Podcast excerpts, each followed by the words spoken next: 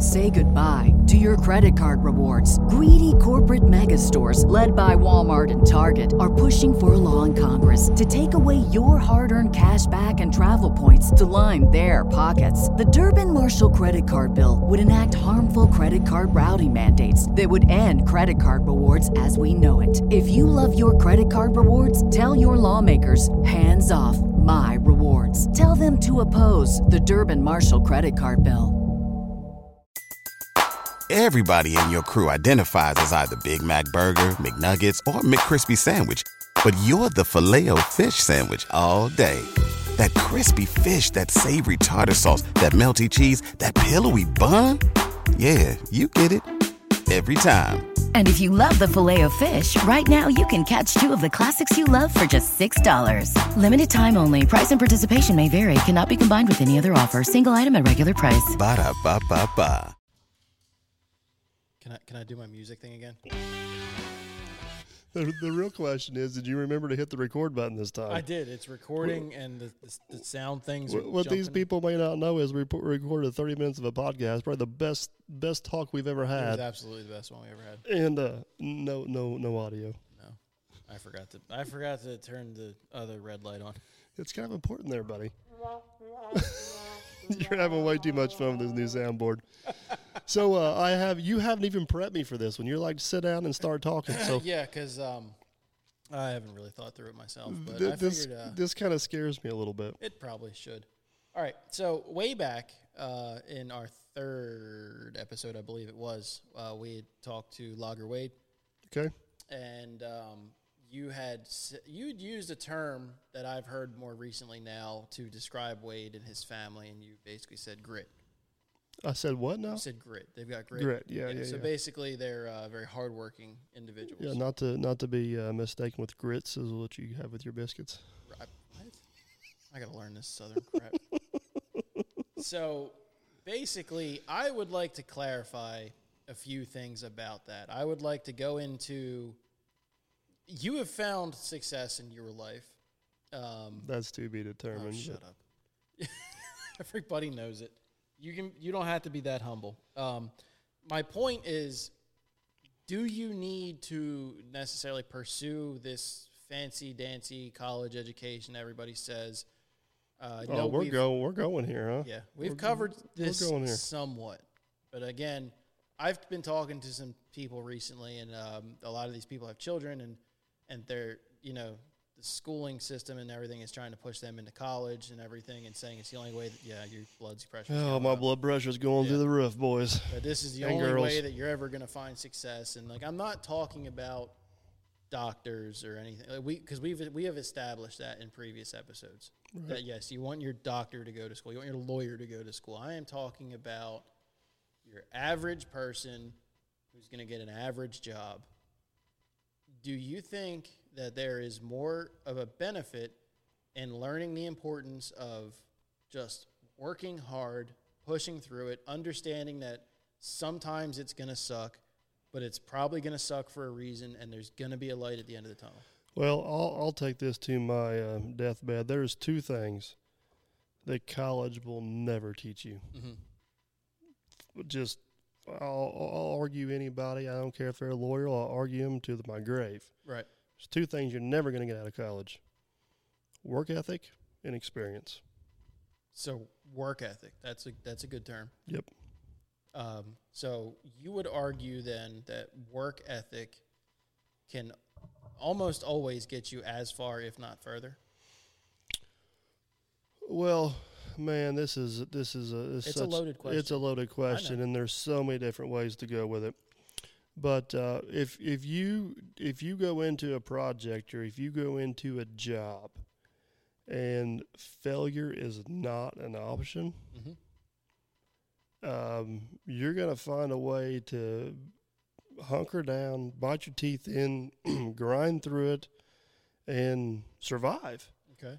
um, if you have the drive to be successful, no matter what obstacles are thrown in front of you, no matter what education you have or don't have, you're going to dig your teeth in, hunker down, and be successful just on sheer determination.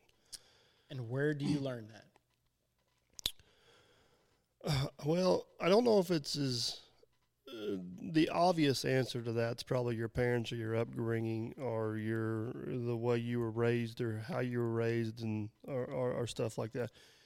And and a lot of that is true, but um, uh, the, you you gotta have a drive or a reason or a purpose in life. Um, I man, I wish I had a better answer for your question there, Jason, and I don't. I mean, my work ethic comes from uh, one, my family. I mean, everybody in my family was self-employed, and I was taught from a very early age: if you want it, I'm not going to give it to you. You're going to have to go get it and earn it yourself. Right.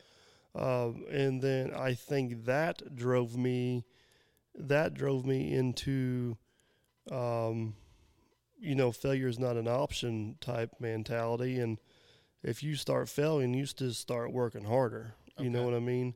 And uh, I've had my back against the wall numerous times, um, uh, to the point though where I should have been bankrupt or, um, you know, bad things should have happened and I just refused to quit. You know, and, and sometimes the only way out of that corner is to work your way out of it. Right. And it, it don't matter if it's five o'clock and it's quitting time.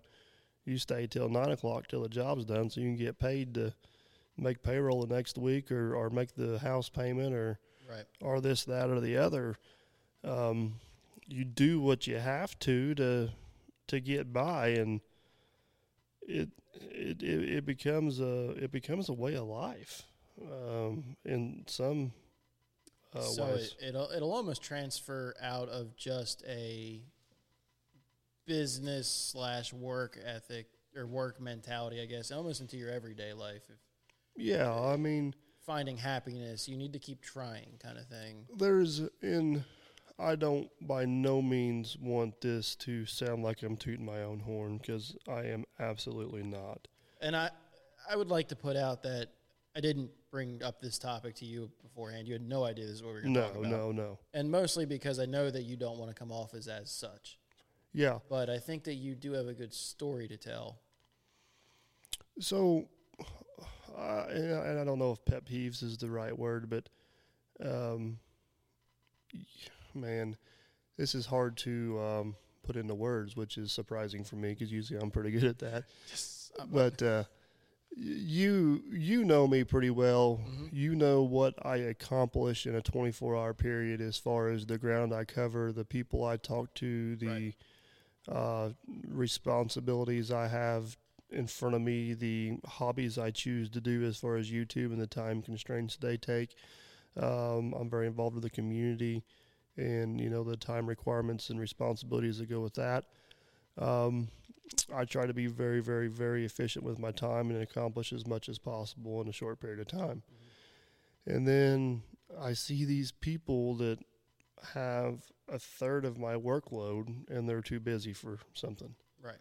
And I just want to have a talk with them. I'm like, you're not too busy. Either one, you choose not to do it, or two, you're not efficient. To me, it comes down to you don't want it bad enough or you're lazy. I wasn't going to use the L word, but you went there.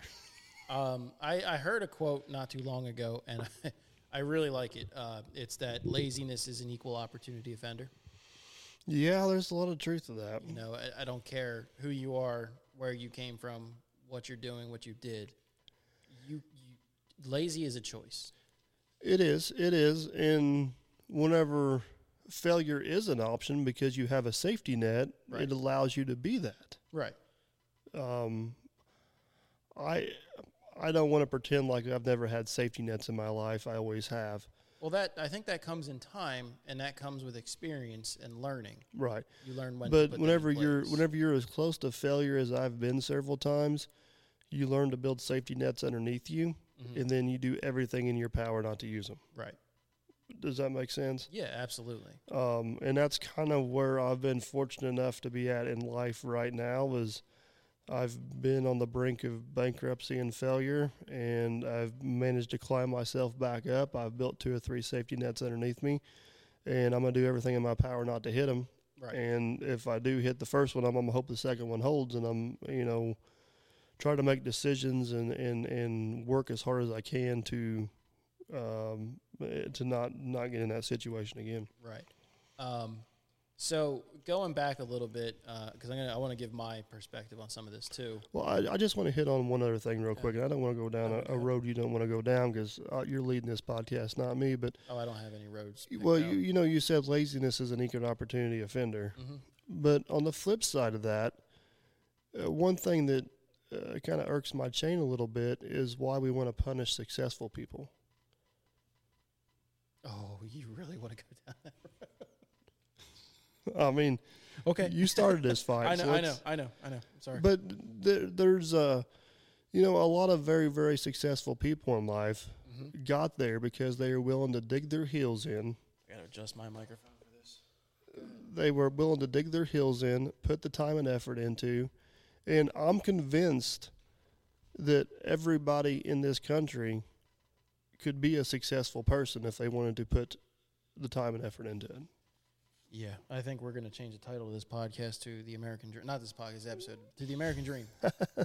so, I don't know what brought on the Me Too cancel culture where everybody feels entitled to what the other person has, but I Right. don't believe that that is what this country is about. Um, you know, this country, I do believe, is about people who came here seeking a better life with the understanding that if they just work their ass off, eventually they should be able to get to it. Right.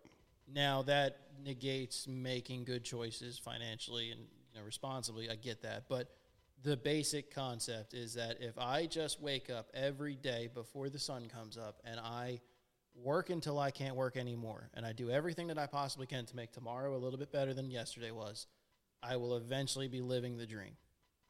Um, and I I don't know where somewhere along the lines we need. to Well, I think we also need to maybe define what the definition of successful is. And successful does not mean you're filthy rich. no. Successful does not mean you're famous. Uh, successful does not mean everything in your life's, you know, rainbows and sunshine. To me personally, and I've talked to my wife a great deal about this actually, success is when I can go to bed without being stressed about i- am I going to be able to pay this or if if what happens if I get sick tomorrow or I break an arm or something and I can't make it to work and I can't work overtime. How how are we going to put food on the table? See, you know? my definition of success is a little bit less than that, and it's not that um, you need to have anything left over at the end of the day. Mhm. You just need to pay for yourself that day. Right. You know what I mean? If if you can, if you can keep the roof over your head, if you can keep food on the table, Mhm. if you can keep a, a, a if you need transportation, if you can keep reliable transportation, Right. uh, if you can do that without being dependent on uh, entity Mhm. or a person, Outside source. outside source, you're you're you're a successful person, and I fully understand based on your location or your nationality or a couple different things. Maybe you don't have some of the opportunities some of us do. Mhm. I, I get that, and I understand that. But your definition of successful should be adjusted to Your, to your to hand that. you know, dealt. uh, just because you know, uh, let's throw a crazy name out there. I don't know what you want to do. You know, you can't compare yourself to a famous movie star or or a, or a famous business owner or, Right. Or something like that. You have to gauge yourself on what category you choose you want to be in. I don't know if I'm Right. articulating that correct, but I hope I am. I, I think your your goals need to be realistic, Correct. and I think because I know that you would put this in had you thought about it, but it's like, okay, so you, if you're on level three, you know, there's nothing that says you cannot aspire to get to level twenty. Oh, correct. you know, Correct. correct. By any stretch of the imagination, But, you got to st- set attainable goals and climb yourself up that ladder. And I'm, Yeah. I'm fully convinced that you can go from the ba- basement to the penthouse no matter who you are. and I know people who have. No matter who you are. Right, I personally know people who. Um, if you're just willing to put the time and effort in to do it. Right.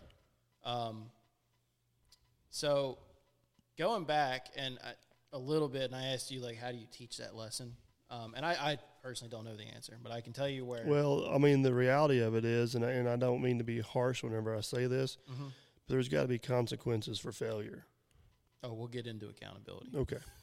but I just want to focus more on like the uh, where does the lesson per se, or how do you put the spark into somebody? I guess. Um, and you had mentioned maybe from your parents or something, and I, I got that from my parents. But my the thing is, is, my parents never sat me down and were like, "Hey, Jason, this is what you need to do. You need to aspire to do this." You know, like I never had that conversation. And I know Well, my my parents pretty much threatened me I was going to be living in a whirlpool box if I didn't get a job. Yeah, and I, I mean, I never got to that point because I had a job before then anyway. right. But basically, I, I do distinctly remember growing up, and I, I had a good childhood. I mean, I'm not afraid to admit that, and I'm very thankful for it. But I know I had a lot of friends who didn't. Um, and I would basically, in my own mind, compare my situation to theirs, just kind of seeing the outside inputs, I guess.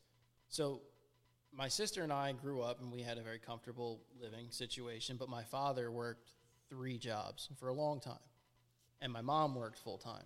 And we would stay with my grandmom, you know, because they were both at work. And we didn't see our parents that much. But a lot of my friends that didn't have such a great situation as far as like comfort of living, I guess, their parents were home all the time. They were watching TV on the couch. So I kind of made a connection. Well, my parents are working their ass off. I don't get to see them because they're at work. My dad would leave his first job to go to his second job, and then he would do side work Right. as a third. And he did this up until fifth fifth grade for me, maybe. My sister would have been almost in high school at that point. And then he eventually moved up through his first job to the point where he didn't have to have the other jobs anymore. So now he could actually just work 40 hours or 50 or 60 or whatever he did Right. you know, and then we would see my dad a little bit more.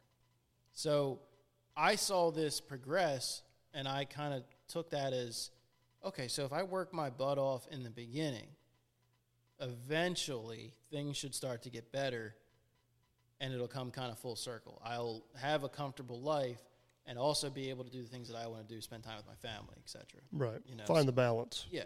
So I need to, to ignite that, that drive inside of me to go out there and find work now and work a lot now so that later on I'm kind of set up. And I think that's where my work ethic came from. Yeah, mine, you know, one of the best lessons I ever got taught as a kid, and I need to give a little bit of family history to make this uh, make sense, I guess. But um, my, and I'm going to go back a little ways in my family history, to be honest with you. My grandpa's dad, my great grandpa, uh, they owned a very successful coal mine, and he actually got killed when my grandpa was 12. Uh, so my grandpa lost his dad and lost a lot of the wealth from the coal mine, and, and had a bunch of siblings. And um, he, for my my grandpa, my grandma, and grandpa got married, and for the longest time, my grandpa was a lot like me. He just had the like failure's not an option. He had the drive, and he, he I, I don't know the exact number, but they struggled for 15, 20 years, scraping by. He was a milk truck delivery man. He decided to start an insurance company, and with the insurance company, he finally had some success and and, and grew a very very large successful insurance firm. Had a little bit extra money, decided he was going to invest it. Bought into some oil wells. This would have been in the late '80s, early '90s uh, oil prices tanked, DNR, EPA regulations went through the roof. Long story short, he lost his butt. And um, they closed down the oil well business and they had some of these trucks left over. Well, I'm 15, 16 years old at this time, so I take one of these old oil well company trucks and I fix it up. I get it running, I get it roadworthy, getting ready to get my license, and I'm thinking, boy, I'm gonna, I'm gonna have me a nice new truck or nice used truck here Right. for free. You know, the family's got this old hunk of junk here. I've put my money, time, and effort into fixing it up. We'll be good to go. So uh, I get my license. I go out and hop in the old brown truck I'm driving to school. Mom comes out. She goes, "What are you doing?" I said, "I'm driving to school." She goes, "That's not your truck. You're riding a bus." I said, "What?" It just blindsided me. She goes, "You want a truck? You get a job and buy one." I'm like, wowzer. So this was a real reality check for me because at this point in life, my grandpa was a, a big pillar in the in the community. Uh, he he would walk up here today, you wouldn't think he had a, a pot to piss in, but Right. everybody knew he he probably was fairly wealthy. Uh, my immediate family, my family pot of my mom, dad, my brothers, we never hurt for anything, but we were a far cry from wealthy. Right. And so I go to school riding the bus where everybody thinks I'm the guy that should have the new truck because I got the wealthy family. And here's these kids that their families are struggling financially and their parents did buy them a new car. And I'm madder than a hornet. And I'm like, this is not fair. Like, John's family cannot afford that car he's driving and he's got one. My family can't afford this truck I want. And they won't give it to me. I mean, I'm just furious. Right. But I was furious for about a day. And then mm-hmm. I realized being mad ain't to do me any good Right. if I want a truck, I need to get a damn job and get some money and get a truck. Guess I can get my own truck. So I started cutting grass. I was already doing a lot of these things, but I actually started getting savvy with my money instead of blowing it on four wheelers and tires and go karts and stupid crap. Mm-hmm. I started stocking it away, and I was working at the bowling alley. I was cutting grass. I was plowing snow. I was doing you know small yard jobs, and I got my license in May. And by August, whenever school started the next year, guess what? I bought me a truck. Mm-hmm. You know, and at the time, I mean, I was furious about this. I thought this is crap. You know what I mean? Like my family's got it. Why aren't they giving it to me? Right. But to this day, that's one of the best life lessons I ever learned. Yeah. Is if you want it, don't ask for it, go earn it. Right. It, it's that simple. Mm-hmm. Uh, and that's what I did, and that's still what I do today. Yeah, and it's it's it's a valuable life skill, I think too. It's not even a lesson. It's um if you want something and you can't just walk into the the derby market and say, "Hey, I want to buy a truck, give me a job." Right. That that's not going to work. It's not how it works. At all. You might have to be a little creative. You might have to say, "Well, we got a lawnmower in the shed. There's 15 neighbors that all have grass or all have yards. Right. you know, uh, ten bucks a yard, one hundred fifty dollars a week. Okay, I gotta I gotta pay dad back five dollars in fuel. I made one hundred forty five dollars in a week. Okay, so you might you might have to do that. And that whole process right there should give you a good understanding of how the world works in general. You know what I Right. mean? It's, um, you know, I've- always said as a small business owner that you know the biggest misconception about being a business owner is that automatically deems you as a wealthy person. Which it doesn't. That is the farthest thing from the truth. And I, I know that a, a lot of regular listeners are probably tired of hearing that, but it is the honest to God truth. It's yeah, um, I'm I'm broke as a joke twenty four seven. I'll be honest with you guys. Right. I got a lot of stuff. I don't have a whole lot of money. But Uh, I mean, there's something to be said about that, though. I mean, you have assets. right, What you have is yours. correct. So your excavator that you can bill out for, nobody can come take It's that, a, yeah, it's a revenue generating asset. and it's yours. Correct. So, okay, so you might not have the money in the bank, but you also have means to make money every day. Yeah, yeah. if, if provide. you so choose to wake up and go and get in that machine and make money. correct. So that's. It is hard to put this in the words. Yeah, it is. It's hard to. Uh, and it's not that we're not trying to offend anybody or not speak our minds, Absolutely not. it, it. I think it goes back to it's a lifestyle, Jason. It's a lifestyle, and it's and it's a it's a mindset. Right. Um, if you choose to be successful, you can be successful. Right. but it, it starts with the choice of being successful and i think the the the the trap everybody falls into is the definition of successful Yeah, and I think that they also, I may have been guilty of, of this myself, even just asking this question. There is no true definition for successful. That no you you have to determine what successful is for you right, and then figure out how you're going to obtain that goal um it's I'm I'm a very independent, self-sufficient person. So maybe the drive to be successful is easy for me because I don't want to be reliant on somebody else uh, controlling the quality of my life. that's a good way to put that. It's it's it's that's probably one reason why I'm self-employed. I've had job offers. I could make way more money than what I am right now working for somebody else with my skill set. Mm-hmm. Um, but I choose not to because then I am dependent on them to control my quality of life. Right. And success to me is doing what I want to, not what I have to. Now, That's a very good way to put that too. um, now I have to work to make money to do what I want to. I don't want to get too f- misleading with that comment, right. but you know, happiness to me uh, and my quality of life is way more successful than shiny new paint or big numbers with a lot of zeros in a in a bank account Mhm. or, or fancy houses or fancy vehicles. You guys see me on my channel. I have very little new paint that I actually own. Right. My my newest truck I have is ten years old. Mm-hmm. Um, most of my equipment has thousands and thousands. I, I, all that status stuff. You know what I mean? Um, but on the flip side of that, I have very little payments. I have very little overhead. Uh, It allows me to be very uh, fluid with my schedule, uh, YouTube, uh, trips, traveling, time with the family, podcasting, stuff like that. Things I enjoy. Right. So you you get you get the luxury of being in control Correct. of your life every day, all the time. And I want Not that. with you know. Yeah, and I don't want that to be mistaken with a with a control freak, because I honestly don't think that I am. I delegate a lot of stuff. I, uh, I, I think I meant more your schedule. yeah, yeah, You know, you you get within reason to decide what time you're going to wake up. Now you have to make that decision based on jobs, obviously. Yeah. But So success for me is waking up in the morning and not dreading what I'm doing that day, and actually looking forward to my day. right, You know that that can be uh, considered success. That's that's probably one of my biggest things. Is you know, I was I've been self-employed for going on 15 years. 10 years of that, I can't say that that was the case. You know what I mean? I- I've I've kind of just figured that out in the last couple of years, to be honest with you. so maybe after 12 years, you're just starting to reap the benefits of it. And I uh, don't mean that like you're rolling and sleeping. no, no, no, no, no, no. But I mean, I, I've been self-employed for, I guess, 15 years. Man, I'm getting old.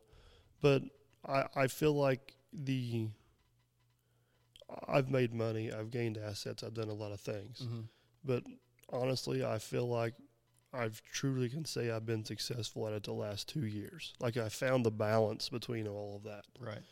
Uh, and the whole point of this conversation is, is trying to define success, and you need to figure out what that is for you. Not com- not take somebody else's success and try to achieve that. Right. You need to achieve what your definition of success is. You actually have to sit down, and as cheesy as it sounds, it's the truth. You need to have a conversation with yourself. You need to figure out what you want out of life, Yeah, what compromises you're willing to, to make to get to that point. I mean, my phone is two and a half years old.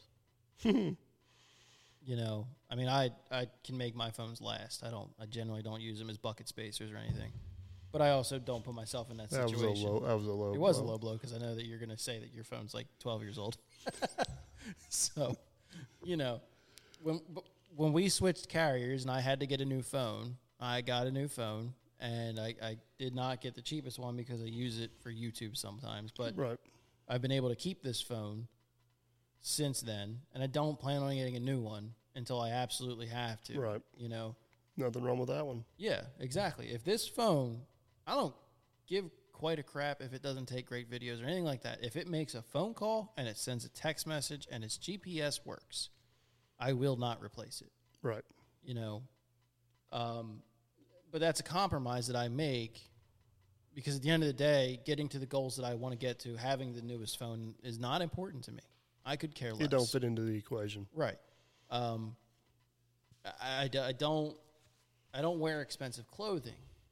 Nothing against people who do, but my own definition of success, the compromise is made that nine times out of ten, I wear American made that support a good cause, or I wear the merchandise of my friends that have YouTube channels. We appreciate that. Yeah, I mean, you know, but that's it. I'm not going to spend forty dollars on a T-shirt. That's Right. astronomically insane. I will spend twenty five dollars on a T-shirt that says "Dirt Perfect" or Logger Wade or "Let's Dig 18. Yeah, uh, you know, you.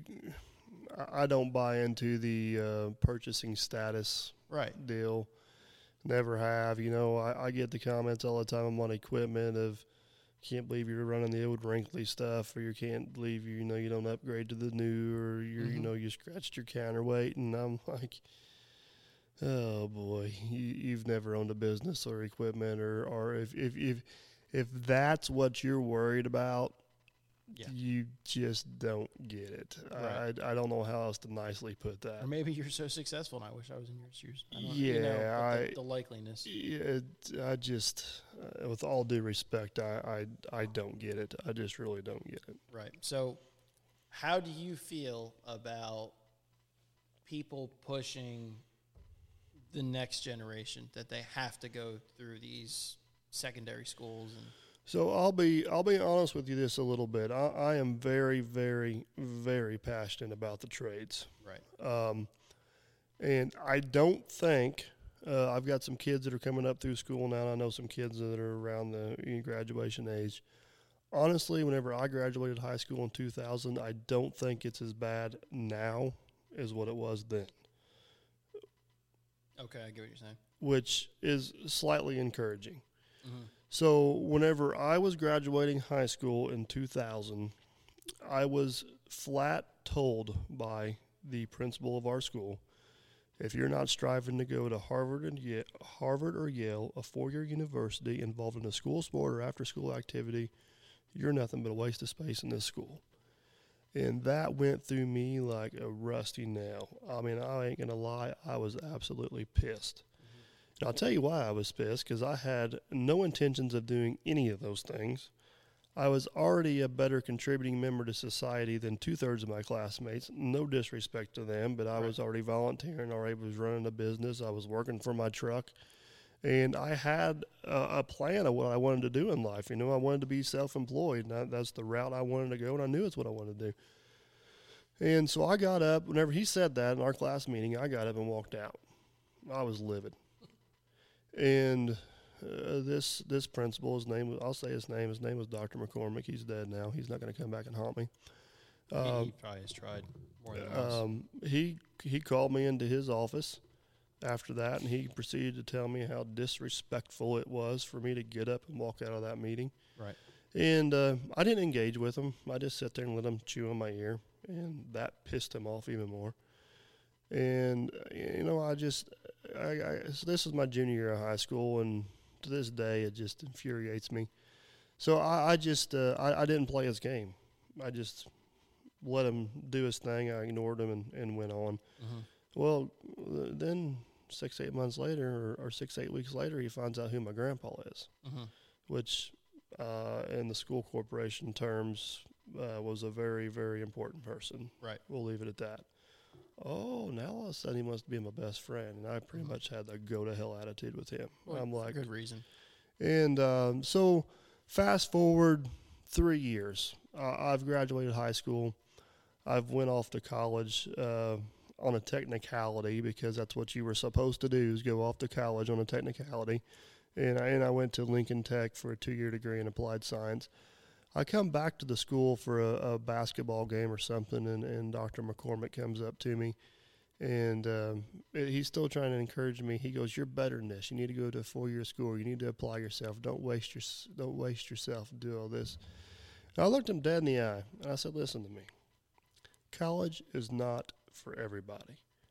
I don't care how many people go to college. You're still going to need somebody to fix the leaky roof on your house, fix the pipes in your on your plumbing, fix the electric, fix your car when it breaks down, work on the road that's gets you from point A to point B, build the bridge over the river. Uh, so a couple different things. If you want to keep forcing everybody into the college arena and away from the trades, eventually I'm going to be able to name my price for anything I just listed because nobody's going to want my job no more, and the price is going to go through the roof. If if you do force all of us to go to college, the price for those services is going to go through the roof. Mm-hmm. Um, and here we are, 21 years later, and unfortunately, it's true. Oh yeah. Uh, the the people in the trades are falling away because they've been blacklisted. It, you are looked down on to go into the trades. Oh, absolutely. I was laughed at Yeah. basically for my decisions. and it just absolutely infuriates me for a couple different reasons and and uh, the biggest one is i don't care if you're the damn trash man if you're passionate about picking up trash and you get paid to pick up trash and that's your life goal to go pick up trash and I know it sounds crazy but there's people out there like that Yeah.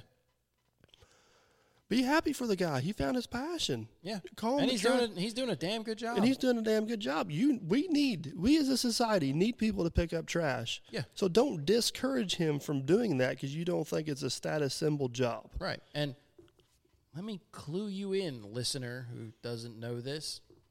Trash men make a good living. they do they do Spoiler alert. yeah They make like in our area, they make I think twenty six dollars an hour right to drive a damn trash and- truck. And and to take this a step farther, we get so caught up in job titles. Yeah. I don't care if you call me trash man. I don't care if you call me glorified floor sweeper. Yeah. If I'm going to work that day and I'm happy for it, you can call me whatever you want to. I don't care. Sleep or yeah, sleeping. Sweeping a floor is a good good topic because I'm a mechanic, so sometimes we're a little slow and you, you gotta clean up.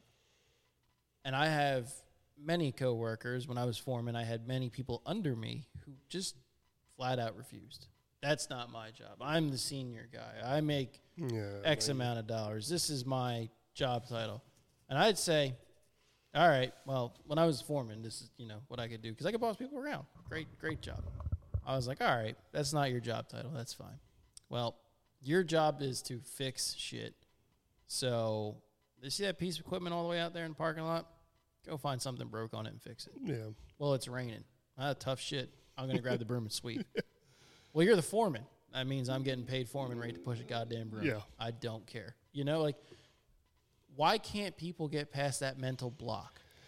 I, I don't know. You know, uh, people follow my uh, YouTube channel. Um, you know, a lot of a lot of times if um, a lot of times if you know I, one video that comes to mind is, is I brought the brand new Volvo excavator. Right. I think the second job, the second job I had the Volvo excavator on, I got Captain Kleeman in there running. I'm down the trench shoveling mud. Right. I remember that, and I remember the comments you got. and and everybody was blowing me up. Oh, I can't believe you know brand new excavator. How come you're not running? How come you? It don't matter to me. I'm perfectly fine with running a shovel. I mean, I'm writing the bill. yeah, what the hell, it's you know? it's not that big a deal. Like I don't understand why. If I want to run a shovel, I'm gonna go run a shovel, and I'm gonna be happy doing it. You know what I mean? Um, You're Captain- there for a common task to see the job get finished. correct, And correct, Sometimes you're going to use the shovel. Sometimes you're going to use the hoe, right. the excavator. And you've, Yeah, you I got, I got, your head around that. I got blew up in the YouTube comments because, you know, I'm the boss. I bought the excavator. I did all this stuff. I can't believe I let Captain Kleeman run it, and I'm down there with a stinking shovel. I, I had more. I mean, th- that was me. I remember that job very vividly. And me and Cli- me and Captain Kleeman had an absolute blast that day. I don't think either one of us felt like we were at work that day. Right. I got a new machine. You know, I just soon let him run it while I'm there so I can show him the nuances of it. He was having a good time running the machine. I was running the shovel. I was happy as could be.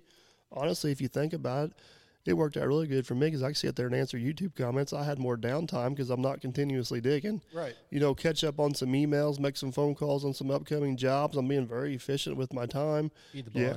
You know, uh, yeah, I got to shovel a little mud. I got my feet dirty, got dirty in my fingernails, but Man. I, you know, a it- working shower at home? I mean, it's but eh, that that kind of pr- shows that same mentality a little bit of what Yeah. you were talking about. And another thing is, if you are the the boss, or in my situation, I've always been a guy. Like everybody that's worked for me will probably tell you this. Mm-hmm. You rarely tell me I can't do that or no, because every one of them knows I will drop what I am doing and I'm going straight to the trenches. And I've watched this And firsthand. yeah, and, and and shit's gonna get done, and we're Yeah. gonna do it together Right. you know so don't tell me and, and they know that Mm-hmm. you know uh, i'm very well known for it of i don't care how muddy it is how nasty it is how bad it stinks how horrible the weather is if i'm not going to put you in any situation or any predicament that i wouldn't do myself Right. and, and they can't argue that fact because they've seen me there doing it myself And that's how it should be. There, there's, you are never above doing anything. I don't care who you are. You can clean your own damn toilet. You, you yeah can go- unfortunately i have to yeah yeah, you can go into the trenches and dig with a freaking shovel. It's not going to kill you. yeah You're going to get dirt on your hands. You're going to shower that night anyway, aren't you? yeah You know, It- people need to drop that mentality. They need to drop this, like you said, job title status mentality. And I don't care if you're in the medical field. Okay, so I, I do understand that in some careers there's a there's a hierarchy that you Yeah, need to ab- respect. absolutely. but outside of the respecting of the authority, But how the, how military ranking works has nothing to do with my job site. no, it Period. doesn't. And like you know, doctors, nurses, whatever the in between, Nothing to do with digging a ditch or fixing an engine or Right. And even if you are a doctor, and you- okay, you, someone comes in and they're they're coughing and obviously uncomfortable, and you're walking by, so you're above maybe potentially fixing that solution real quick. yeah, I just I don't understand uh, uh, yeah. You just jump in and do what needs to be done. what needs to be done. So, um, Say goodbye to your credit card rewards. Greedy corporate mega stores, led by Walmart and Target, are pushing for a law in Congress to take away your hard earned cash back and travel points to line their pockets. The Durbin Marshall credit card bill would enact harmful credit card routing mandates that would end credit card rewards as we know it. If you love your credit card rewards, tell your lawmakers hands off my rewards. Tell them to oppose the Durbin Marshall credit card bill. Everybody in your crew identifies as either Big Mac Burger, McNuggets, or McCrispy Sandwich. But you're the filet fish Sandwich all day. That crispy fish, that savory tartar sauce, that melty cheese, that pillowy bun. Yeah, you get it. Every time. And if you love the Filet-O-Fish, right now you can catch two of the classics you love for just $6. Limited time only. Price and participation may vary. Cannot be combined with any other offer. Single item at regular price. Ba-da-ba-ba-ba. You know, you're talking about um, college and education and, and stuff a little bit, and, and and to be clear, there are professions right. where they require an education. I would never sit here and say, don't ever go to college. Right. College is stupid because And- I feel like that's the exact problem that we've had just on the other spectrum. But I think on the flip side of that is college is not for everybody, No. I and there's college. certain certain occupations where I don't think college should be required, and it is. I agree with that too. Um, me as an employer, I mean, I've been an employer for 15 years now. And if I get a kid that shows up and says, you know, he's wanting a job in construction and he just went to Vincennes and completed a construction management course, he goes straight to the bottom of the list. Because he, for one, unfortunately, he thinks he already knows it all. Two, they were probably prepped for a perfect world, bigger situation than what I'm going to provide to him. And I'm going to spend more time arguing with him about how his school was wrong than teaching them the way I want to be taught and moving forward. Right. Um, that's not the case for everybody, but that's not a, a selling point for me. That that's not an out of left field scenario. No. I've seen that time and time Yeah, again. and and and guys, everybody in my industry talks. I had my competition up here pouring concrete in my house today. Um, I, you know, especially in this area, we're we're we're pretty close knit. If you're in the same business or the same industry, you talk. Mm-hmm. This ain't my mentality. I mean, everybody around here in my industry has the same Right. the same thought process. It, it kind of is what it is. So I, I just want to kind of give my experience a little bit with furthering your education, mm-hmm. Um, and, and I think this, I think this is a good way to approach a lot of the trades, whether it's mechanic and nursing, um, carpentry, plumbing, So- electric, welding. Do you consider nursing in the trades? Yeah, I do actually. Okay. Um, I do. I do. Um, I base my definition of trades based on if there's a trade school out there that teaches. Right, right, right. But yeah, I, I think that's a a, con- a trade, and and I and I might be forgetting some, and I apologize if I am. And then also, before you keep going on that, where do you put the military in there? Because that's always a viable option for people too. I think honestly, I think the military is a complete animal of itself. Um, I think there's a lot of trades to be learned while you're in the military, but I think whenever you get out, you kind of got to make that decision of what your civilian life's going to be. Right. uh, you're going to learn a tremendous amount of skills while you're there, and it may lead you towards towards a separate path. And I have the upper, utmost respect for those guys. I would hire one in a heartbeat, but I also want to be a little cautious of those guys when they come out that the way the military does stuff isn't always the way we do stuff out here in the civilian world. Right. And sometimes we got to adapt a little bit to that, you know. Um, Because I will say that I we have a lot of of military uh, mechanics at work, Mm-hmm. and they are damn good. Yeah, You know, they're very meticulous. Right. And they, they they're very, very structured. yes. Yeah, they're very, very structured. Right. Um, so, you know, my thought process is on this is is whenever I graduated school in two, high school in 2000, you like not going to college was not an option if you're going to be successful. Like I was taught that if you didn't go to college, you were going to be a failure. Right. So uh, my ultimate goal was is how fast can I go to college and get this over with. I mean that that was my mentality, and uh, I I didn't know whether I wanted to go in the construction world or the mechanicing world, but I kind of knew I wanted to go down the operating path, and I didn't. I I wasn't really excited about the union option for a bunch of different reasons, which actually is a good way to get trained. Yeah, it is. So um, I knew quite a bit about carpentry and construction. I was a self-taught mechanic. I thought ah, I'll just go to mechanic school, get some formal education on this, and it was a, a two-year program and in and out real quick. So I went to Lincoln Tech in, in Indianapolis. Uh, I was there for 18 months and then ended up getting an internship at a Mack truck dealership. And, I and we talked about this in a previous podcast as well. The two, let's just call it two years, I was at Lincoln Tech. I learned more working at Lowe's than I did going to school. Right. I mean, that is, it's nothing against the school, it's nothing against the program, but I mean, I, I didn't even open a book and got a 4.0. I mean, and I'm not that smart a guy. Mm-hmm. I'm really not. But working at Lowe's, I had a hands-on experience, and I got uh, promoted to being a manager. I got some management skills. Kind of got to see how they were structured, how stuff kind of worked in the big corporate world. Right. Uh, but the reality of it is, after I left, uh, the reality of it is, is after I left the, the college, I got a job at a Mack truck dealership, and these guys, the Mack truck dealership, they sent me to specialized schooling. Right. Now, granted, it was for a Mack engine. That stuff cross it crosses over. An engine is an engine is an engine. Is It, it's the same theory of operation across the board. right. Um, and that's where I learned more. And this, this, I'm not exaggerating this, guys. This is a true statement. I learned more in the first two weeks working at that truck dealership than I did in two years in school. Um, on the job, hands on experience. So, long story short, my advice to somebody that wants to get into the trades, uh, let's just say for theory, you want to be, for the sake of conversation, you want to be a mechanic. Mm-hmm. Do you want to be a heavy diesel mechanic? Do you want to be an automotive mechanic? If you want to be an automotive mechanic, go to a dealership, get a job, and take advantage of every training opportunity they give you. On their dime. On their You dime, learn. you learn.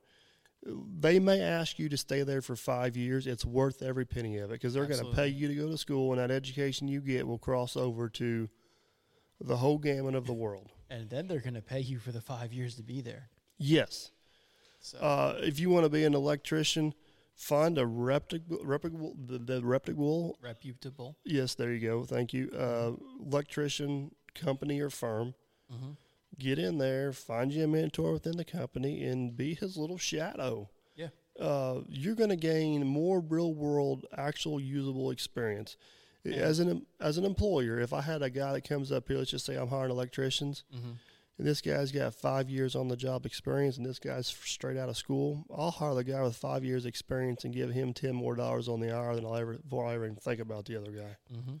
You know what I mean? It, it's just it's just school don't teach you what you need to know for the real world. They give you enough qualifications to get your foot in the door somewhere, but you still got to learn on the job. They make you look good on paper so that somebody might hire you. There's a reason why the last four years to become a doctor, you got to work in the field as a resident. Mm-hmm. Uh, I think that's how that works. I may have it wrong, but that's It's but just- it's the concept. That's it's right. the concept Yeah. is, is what I'm going after. You know what I mean?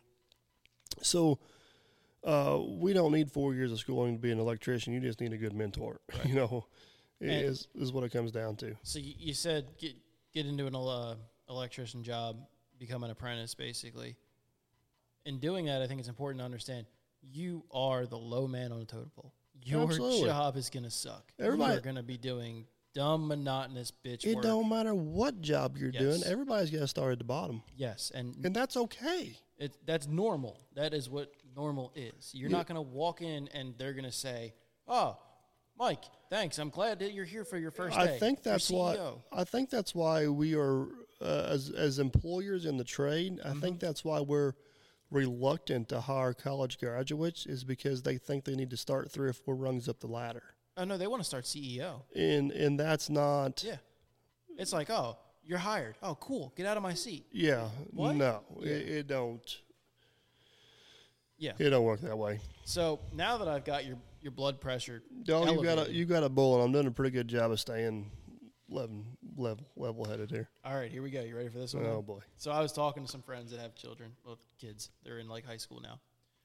What is your honest opinion on guidance counselors and teachers discouraging people from being entrepreneurs? Oh boy. I love this. So first off, could Uh-huh. you imagine the world if we did not have business people and entrepreneurs? Oh, I can. Yeah, and I know we're imagining the same world, but Um, sugar coated a little bit. it it um, man oh man, wowzers. So first off, I don't think you should ever discourage anybody from being what they want to be, and that goes back to the trash guy. Uh, if if if I'm a guidance counselor and somebody comes into my office and says they aspire to be a trash man, and, and I just use a trash man because everybody thinks of him as the the good low guy on the totem pole. Right. And we Um, have established that I- it's very far from the truth. But anyway, So let's just say hypothetically, you walk into my office and I'm a guidance counselor, and you say your your ultimate goal in life is to be a city trash collector. Mhm. A good good guidance counselor would would say, well, let's see who we need to talk to and what we need to do to make that happen. right. the reality of what happens is they have a conversation about how you're better than that Mm-hmm. and you need to aspire to do this and they give them a pamphlet for a four-year college Right. so Which has nothing to do with trash collection. so well, actually, when you really think about it, they handed them a piece of trash. yeah, you're, you're going way on a limb there but i'm, I'm going to spin this around to uh, a different perspective on this and uh, I, I got a local bank here in town that I do a lot of banking with, and there's a gentleman there that uh, pretty much handles all the commercial side of stuff. So if I need money, I go down and talk to this guy. And somehow we got on the conversation this one day about uh, my story I told you guys about my principal and Dr. McCormick, and he knew this individual. And my passions for the trades and how I think, you know, college education is not for everybody. I don't want to Yeah. say it's BS, but it's not for everybody. No, and it's, it's not. Uh, we're not trying to put that message out. And he sat there and he goes, Mike, he goes, let me tell you something. He goes, I sit here in this chair all day long, and all I do is look at companies' P and Ls and businesses and all this stuff. And he goes, he goes, I'm absolutely floored. He goes, there's a lot of guys out there like you that walk in here that make hundreds of thousand dollars more a year with no edu- college education than I do sitting behind this desk with a six-year master's degree. Mm-hmm. And he and basically in so many words he said he was encouraged to go to school to get a six years master's degree to be a banker. Mm-hmm. And here me and all my friends in the trades walk in there making three times what he does following our passion And how much do you have in student loans? zero I'm sorry. I had to dig that little dig in there. zero But um, yeah, I, I remember going back to like, because the way our our school district worked is that I, I went to a tech school for high school, and I learned motorcycle repair. But my school was like my tech school also did academics, so I went out of my district to a completely separate school. Now I remember going to a couple things at like my what would be high school right and I knew a lot of these people because I went to middle school with them. And I remember talking to them and everything, and and just like kind of feeling out what they were gonna do and uh, what they're gonna do in the future. And none of them knew, no clue, right you know. And I'm like, well, what do you mean you don't know? Like you don't have any idea? Well, no, we're gonna go to college and just and just see what happens. Yeah, the tune of what 40, th- 40 grand a year. Yeah, to see what ha- what what do you mean? You know, th- this this uh, this reminds me. You know, we got a mutual friend, uh, Aaron. He's a boilermaker, oh yeah, and uh, he actually left. Uh, I, well, he, he between his own he, doings. he left. He left high school whenever he was uh, 17 years old. hmm By the time he was 24, uh, you know, uh, he he joined a union, a Boilermakers Union, and by the time he was 24, he was clearing a hundred grand a year. Yeah, And what was all of his friends doing? The racking up 40 grand a year in debt. yeah, That's a hundred and forty thousand dollar swing. Now we've already proved that I didn't go to college and I'm not super ed- super educated, but I know the difference between those two numbers. I'm no math magician here, but yeah, one's a positive, one's a negative. yeah, You know, it, it's that simple. I was the same way. And I remember going through high school, aspiring, sitting in uh, motorcycle class, basically in my tech shop, aspiring to make twenty five dollars an hour because I knew that that was fifty thousand dollars a year. And to me, in my little pea brain, that was like you're making it.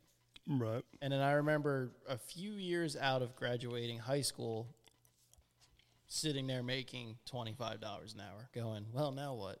Yeah. you know. What's the next chapter? And I remember that. Well, you know, my best friend Brandon. Um, at the time, his girlfriend was. Uh, she just got out of nursing school, and she's like, "Well, I don't understand.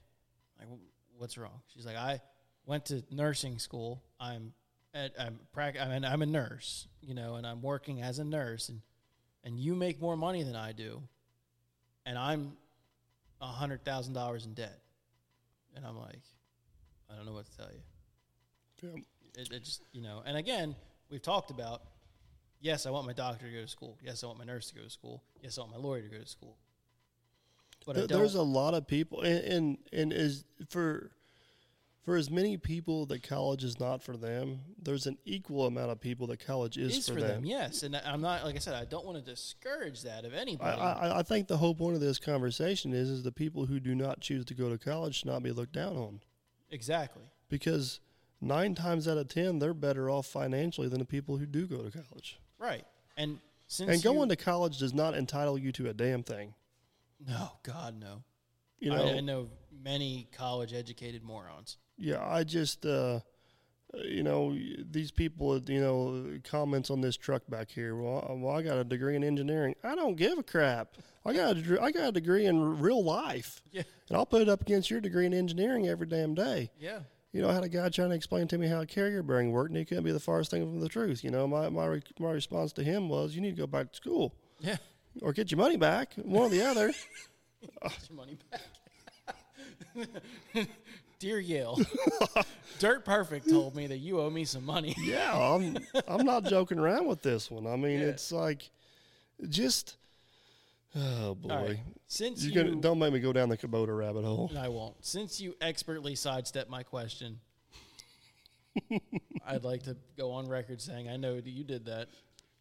Would you at least have any advice for an, uh, an upcoming entrepreneur? And like, I mean that in a sense is, are there classes that maybe they should look at taking?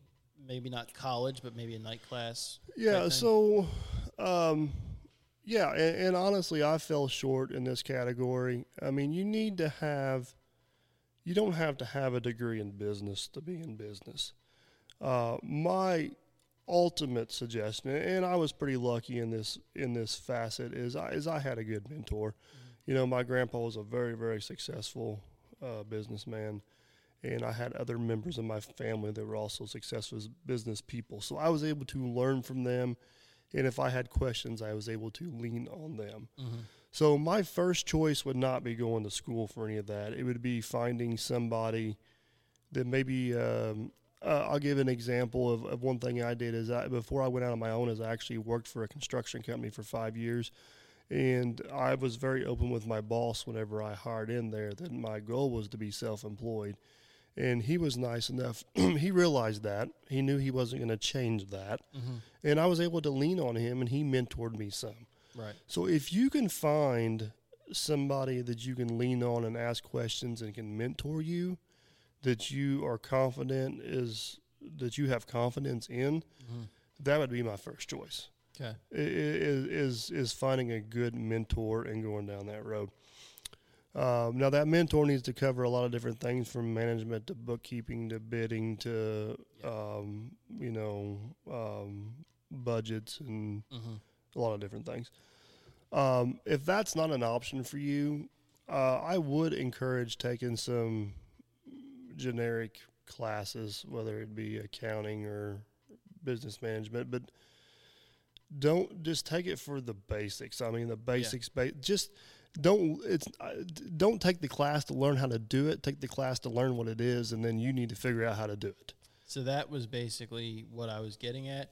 The advice that I give to people is try to find like a a basic business finance class Right.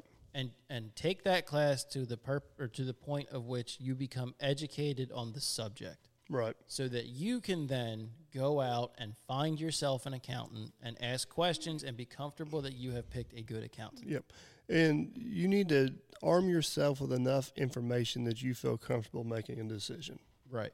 That's that's what it what it comes down to. Yes, you don't need to become a subject matter expert, but you need to become aware of the subject. And you know, every, I get this question a lot. How do I get into the excavating business? And I'm going to answer this with how do I get into business? And and you can elaborate on this, or you can choose not to. But you mean you had some of these conversations whenever you're getting in the trucking business, and I'll Yeah. stand by this. Uh, I'll stand by this until the day I die. Is whenever you're getting into business, you don't have a damn clue what you're doing. Mm-hmm. You don't have a. You, I mean, you're you're going on a bunch of hopes and prayers and thoughts, Mm-hmm. but you have zero. I'm talking zero proof of concept. Right. So my advice to everybody is: is don't jump in with both feet, tippy toe your way into the water. Yep. Start small, keep overhead low. Um, if you're going into the excavating business, small buy a small excavator and a pickup truck, and let it start building from there. Yep. And and see where it goes because. If you jump into the deep end straight off the bat, you ain't got a fighting chance from the word go. You don't jump into deep end without learning how to swim. Right. So, Um, yeah, and, and I, I, I'm perfectly open with the trucking company as a perfect example for this too. Um, so I did listen to your advice with that, and we used my wife's truck, and we got a, um, we got a, a trailer that would work, but wasn't the end goal. You know, wasn't expensive really. Um, and where we went went wrong with that was the trailer was too small. So my response was to not scale accordingly, which we've actually talked about that I believe in episode five or something, the first one with Josh, um, about you guys' previous business. yeah, yeah. and Well, it's a construction business. yeah, and trying to trying to understand how to scale your growth. Right. So then we jumped into well, now we're gonna go buy a, you know, a, a commercial truck, and we're gonna go buy a big ass trailer, and we're gonna get all this debt because we made a little bit of money moving two cars. We're gonna make a lot of money moving four cars. Don't always work that way. No, on paper it does, but Reality. reality it does not. You know, and, we, and we're very fortunate that we were able to sidestep and do some creative problem solving, and we walked out without losing our ass.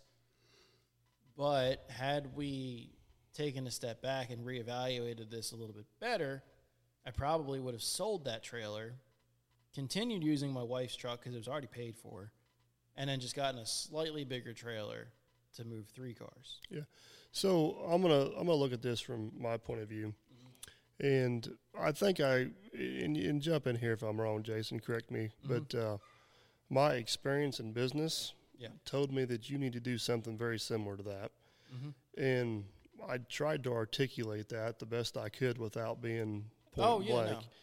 And but until you learn that for yourself, it's kind of Yeah. hard to. And that was the first business venture that I ever did and failed at. And I, I, I, realized that we didn't exactly fail, but I, in my mind, we failed. Well, you failed because you didn't obtain your goal. Yeah. You know and, what I mean? And, and this also goes back to the very beginning of this episode saying that I don't quite think my goals for that company were realistic. Right. That was a side business that I was trying to make a quarter million dollars a year with.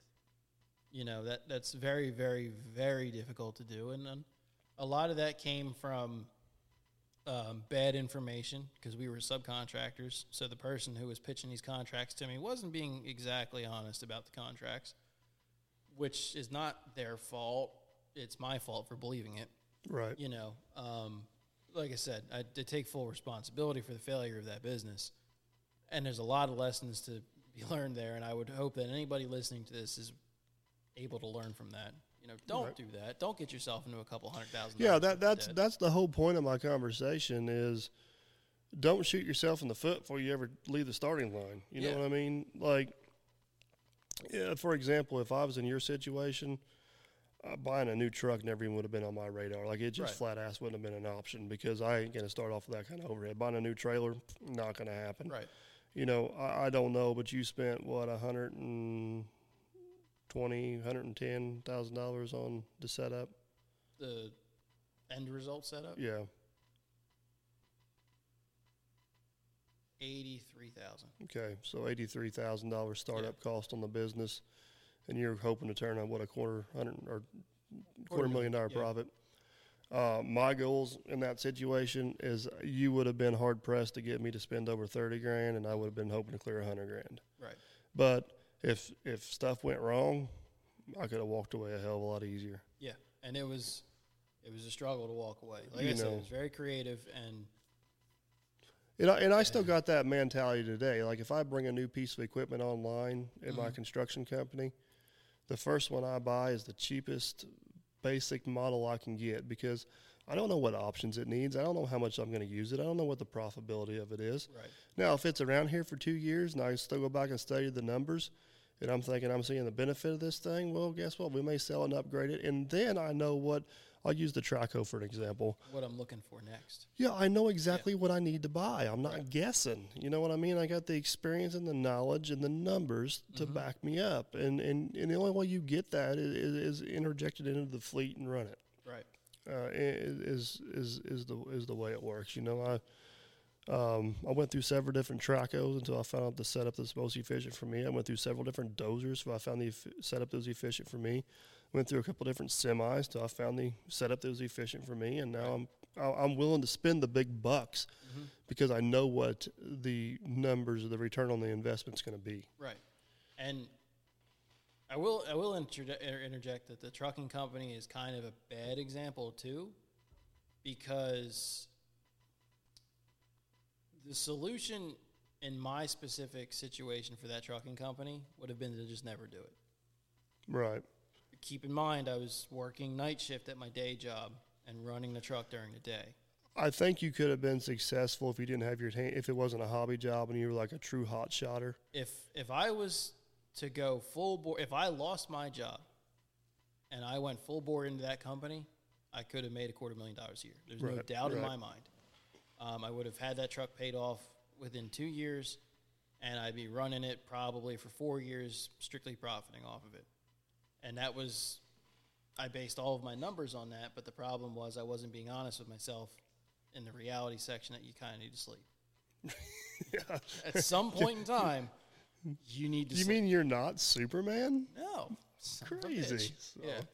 So, you know, like that was that was a really piss poor experience. But. I would I would do it all again to take away from it what I And, learned. and I don't want to act like every decision I made was a good one.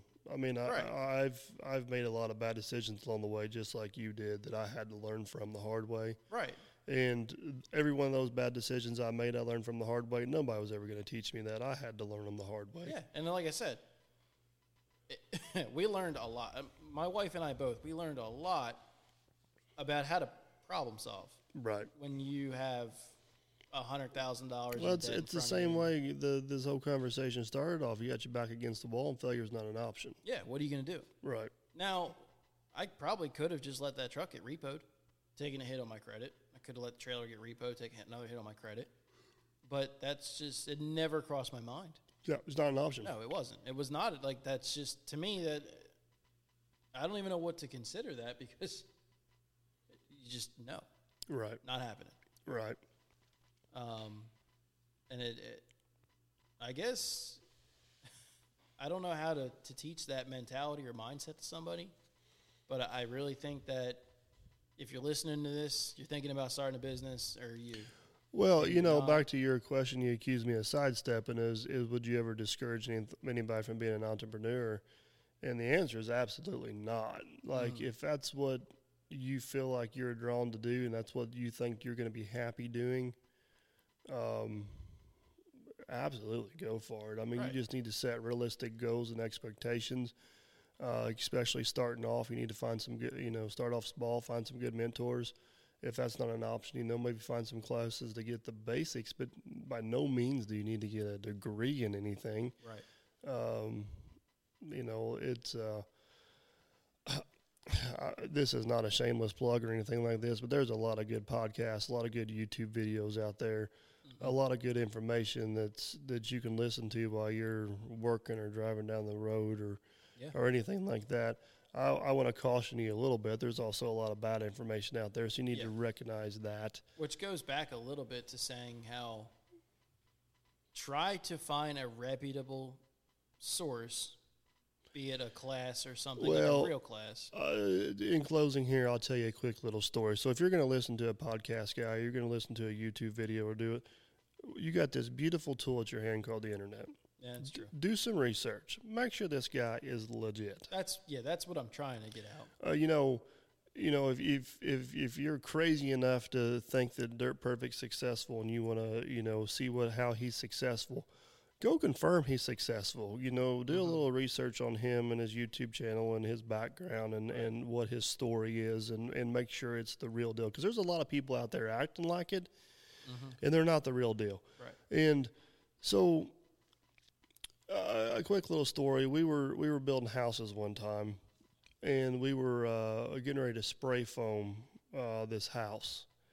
And the homeowner comes out here and he comes up with all these papers, and he don't want this spray foam in his house because he listened to this podcast and watched this video, and it it's got all kinds of chemicals in it, and he's gonna he's gonna die, and it's just the worst thing ever. Mm-hmm. And my very first question to him, I said, "Who the hell's that guy?" Oh, he's this professor. So I sat there and Google him real quick. Guess what? He's a lawyer for Pink Panther, the competitor. I'm like, you know, Yeah. It, it just goes to show that you can't take what you hear sometimes for face value. You need to look into the backstory a little bit.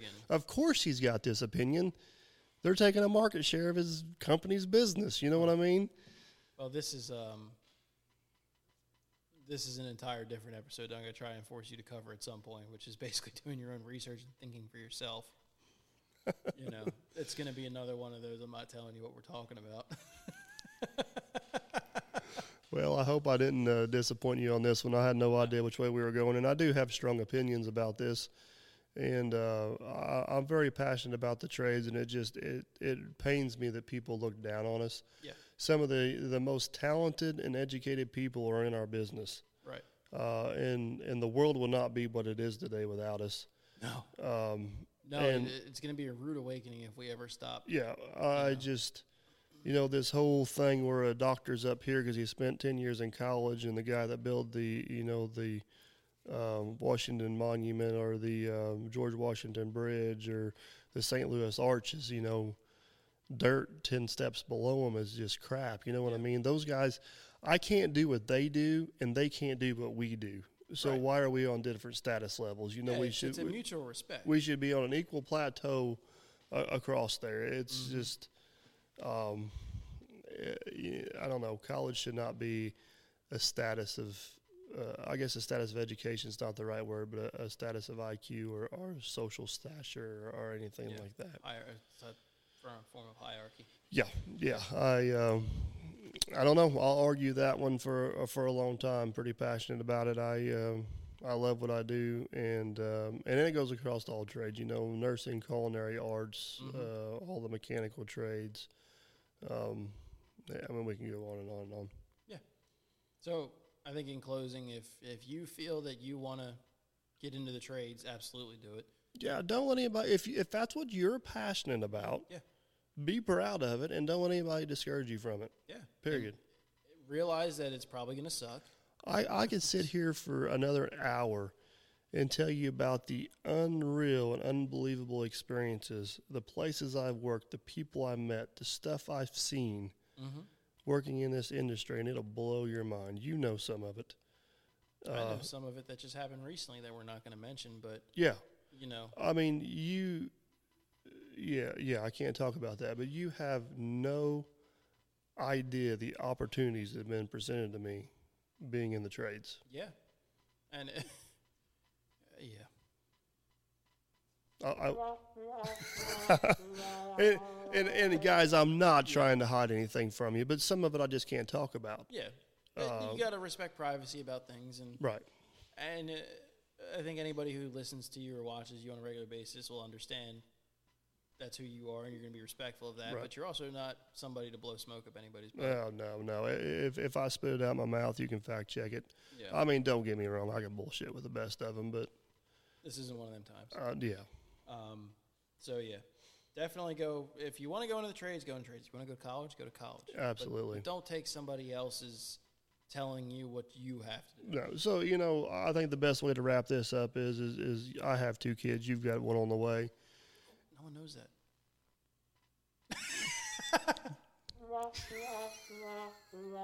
By the time this is out, it already happened. Yeah, that's true.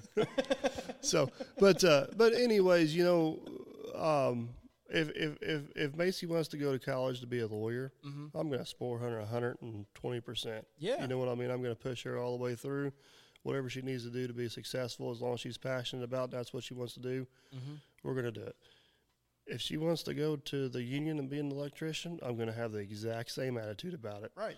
if she comes to tell me and says i want to go pick up trash you go for it girl Right. you know that's um, i'm not going to ever try to talk her into anything or out of anything Right.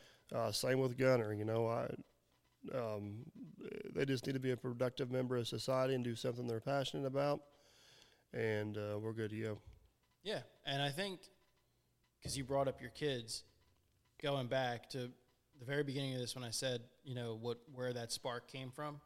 If you are not fortunate enough to have somebody in your immediate family or your immediate life to look up to, find someone. yeah it's not that hard i mean and if you're I, I have found some mentors outside of my family So have I. Many of them actually. And if you show up and they see that spark and drive and interest in you, they will take note of that. I, I do it with people now. I'm not. Uh, I'm not saying I'm a, a- mentor to a lot of people, but I have people that come and and some of them I blow off because I just know that they want to hang out with Dirt Perfect, and other ones are I can tell are serious, and I'll take the time with them. Right. You know, I'll give them. I'll pay that forward. I'll give them the same time, time and respect Someone else gave you. somebody else gave me. Right. Absolutely. And it, it's with the internet in front of you. If you're struggling to find someone to look up to, just go to YouTube, type in Perfect. No, don't do that. But there's, in all seriousness, though, there are people out there that you can find. yeah. You don't need to look them up on the internet and be motivated. and Right. Try and be successful. If you align with somebody that you see that, and that's what you call success, Right. start maybe even send them an email. Hey, man, what if you don't mind? How did you get to where you are? You know, some people might not answer that. Some people might. It's a 50-50 chance.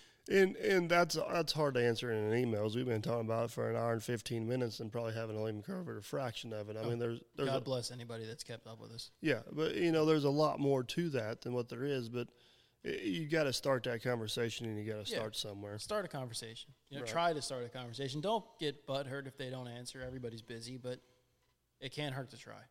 Yeah, yeah, Yeah. it's um, yeah, i i- we do our you know as social media influencers, we do our best to get to all of them, but it's it's a lot, and it's nothing personal. If we don't get back, it's you know, um, we, we're kind of a one man show a lot of times, and there's a lot of a lot of people reaching out. Right. Uh, if they take the time to reach out, I do the best to get back to them, but it's, it's sometimes it's just not feasible. Right. Well, that's an hour and 17 minutes. Are you are you trying to nicely say you're you're done to listen to me talk? No, if you want to keep going, go ahead. I, I think I'm out of intelligent stuff to say for now. I have 15 hours left on this hard drive. Oh boy. Oh boy. Don't is that a challenge? Go right ahead.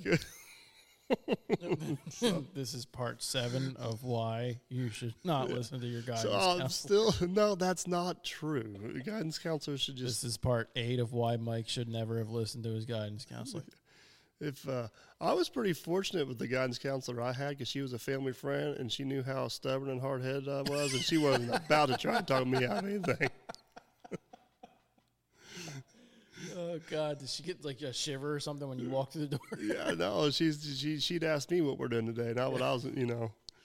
Uh, actually, I had two guidance counselors, and both of them were, were family friends, and they. So Yeah. you're saying that you were such a pain in the ass, you needed to.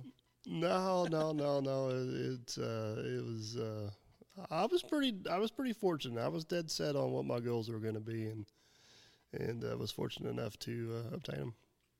So I say we uh, wrap this one up, and we'll pick her up on another date. Yeah, and we'll uh, get to some more topics. Yeah. So hope you guys enjoyed. Uh, keep in mind, everything is now available on all the major streaming platforms, and we also post on YouTube. If you got anything else we maybe didn't cover in this, you'd like for us to elaborate on, what is it? Uh, a few points on perfect at uh, yahoo.com. Yep. Or if you're on YouTube, leave a comment below. Comment below. So That's usually when you answer. yeah, yeah, yeah. Probably log back into that account, huh? You did like some of my replies there before. I so did. Um, nope, nope, nope, nope. Yeah. you're welcome. You're welcome. So, but uh, as always, guys, thanks for watching or listening, whatever you're doing. Yeah. Uh, hopefully, you can take something uh, useful away from this, and uh, I guess we'll catch you on the next one. See you in the next one. Say goodbye to your credit card rewards. Greedy corporate mega stores, led by Walmart and Target, are pushing for a law in Congress to take away your hard earned cash back and travel points to line their pockets. The Durbin Marshall credit card bill would enact harmful credit card routing mandates that would end credit card rewards as we know it. If you love your credit card rewards, tell your lawmakers hands off my rewards. Tell them to oppose the Durbin Marshall credit card bill.